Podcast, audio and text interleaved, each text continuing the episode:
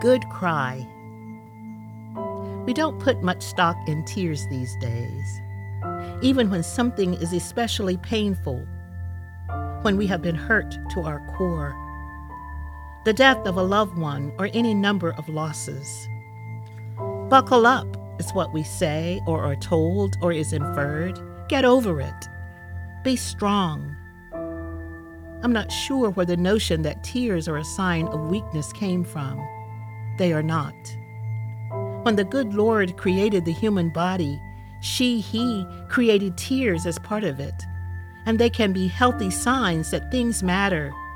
We care deeply. We are human. Being Christian does not mean that we are exempted from anything. We have troubles and sorrows, pain and struggles, failings and shortcomings. We're sometimes afraid. Sometimes the heart, mind, skin cannot hold it all, and we need outlets.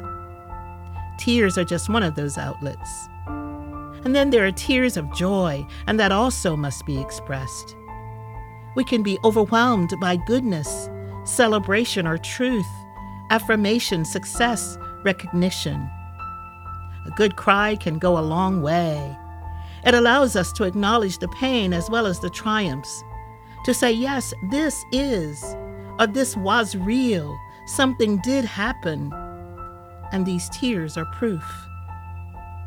So if you're having a moment, feeling some kind of way, as one of my dear friends likes to say, and need a good cry, let it rip.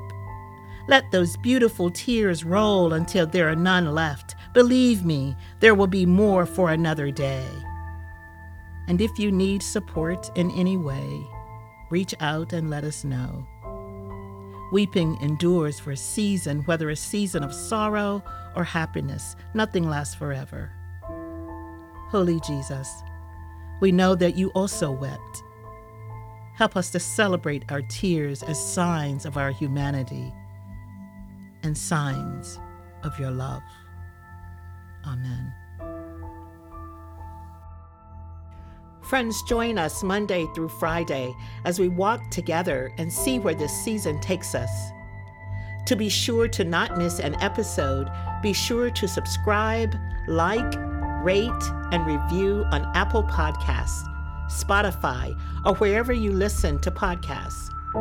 Episodes are also available online at the Park Avenue United Methodist Church website at paumcnyc.org.